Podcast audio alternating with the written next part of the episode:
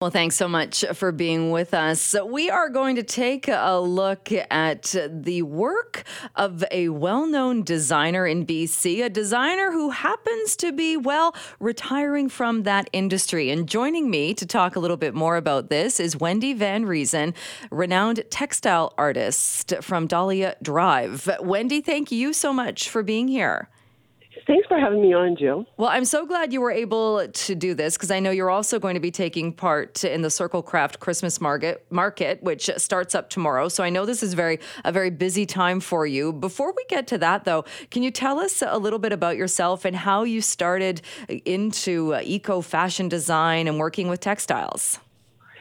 Um, I was. Uh, it's my second career using textiles. I was an actor for a number of years and decided um, on a trip we took actually on a boat with my kids to Alaska that it was time for me to tell a different story. And I'd always done a lot of textile work and actually had taught my kids how to dye and knit and all these other things that I really wanted to do. So I realized that it was time to change. So I went to textile school at that time and um, while I was at school, I realized that um, the stories, I was 50 at the time, the stories that I was most interested in telling were those of my grandmother and my mother, and on textiles that were older or had some memory to them. I started off using slip dresses and uh, printed on them rather evocative images from Leonardo da Vinci, like skeletons or innards um, because slips were traditionally worn under and now people were wearing them out.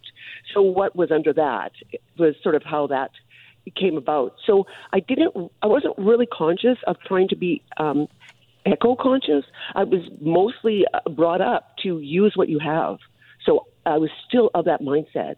Rather than making more, why don't we use what we already have and maybe mend it or put thread into it and so it was more that concept, but it ended up feeding into the eco um, movement. So then I started um, um, procuring um, recycled or uh, curtain shears, which was another fabric that I could print on. And I made those curtain shears into structures of clothing and then printed on them. And that's that's been basically 16 years of doing that.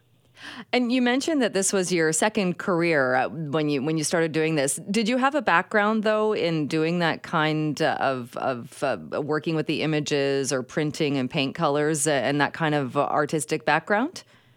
No, not really. Although uh, my, in high school, my, you know, my my teachers thought that I was going to be an artist, and I ended up going into the performing arts. Um, I think I think that that's I've always made my my own clothing. I made my own wedding dress. So I think that that um, that kind of um, eye for design or that and an eye for what looks good on women and that kind of thing has always been part of my uh, zeitgeist. I guess it wasn't a big leap for me to move into storytelling on stage to storytelling on fi- on fa- fabric. Right. Okay. That that makes a lot of sense. And I know you also uh, have collaborated in the past with Haida artist Reg Davidson, and that's really been a big part of the designs and some of your lines of work, also, hasn't it?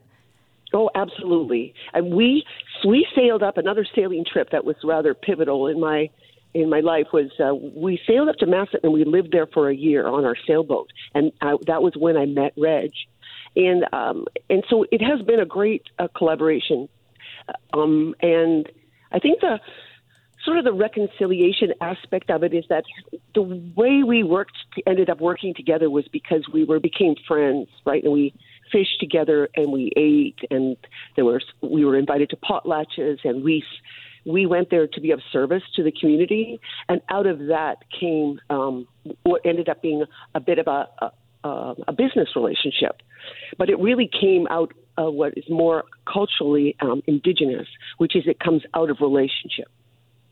So it's been it's been really significant in my life. Um, the the designs are so beautiful, and they and the storytelling behind the um, imagery is is very um, spiritual. So the material on the on the, the curtain shears is it's very see-through and ethereal. So when the images are printed on, it's like um, the the animal um, motifs are like dancing around you in mm. that aspect of storytelling. So um, yeah, it, it has been a wonderful experience for me to become more uh, culturally aware of the Haida people and to be able to take that beautiful imagery and bring it out into uh, another um, another group of people, really. I understand as well, and and there's so much that we could get into uh, that you accomplished and that you did uh, during your career uh, uh, making these these uh, pieces and this artwork. But I understand as well. Back in 2018, you caught the attention of Michelle Obama. yeah, that was. I mean, that was an amazing.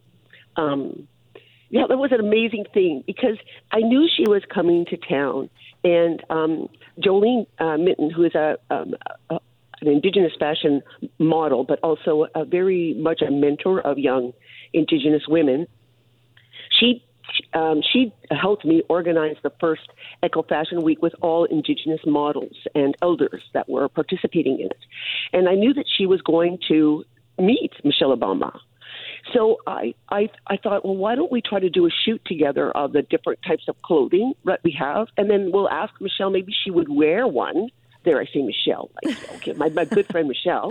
Anyway, that she, she maybe she would be interested in wearing one um, of the pieces, and so we sent them to her, and it was Sandra uh, Namoto who who found everybody volunteered their efforts on this one, and who found um, her dresser, who contacted her, and and then she wrote me this beautiful letter about how won- wonderful it was, the work that Dahlia Drive was doing, um, that she would sort of be unable to wear it. It was too, I don't know, too too on the nose of a certain aspect of Vancouver, let's say, right? She's more coming to speak to everyone, so her her clothing was, you know, um, not not a, a depiction of any particular culture.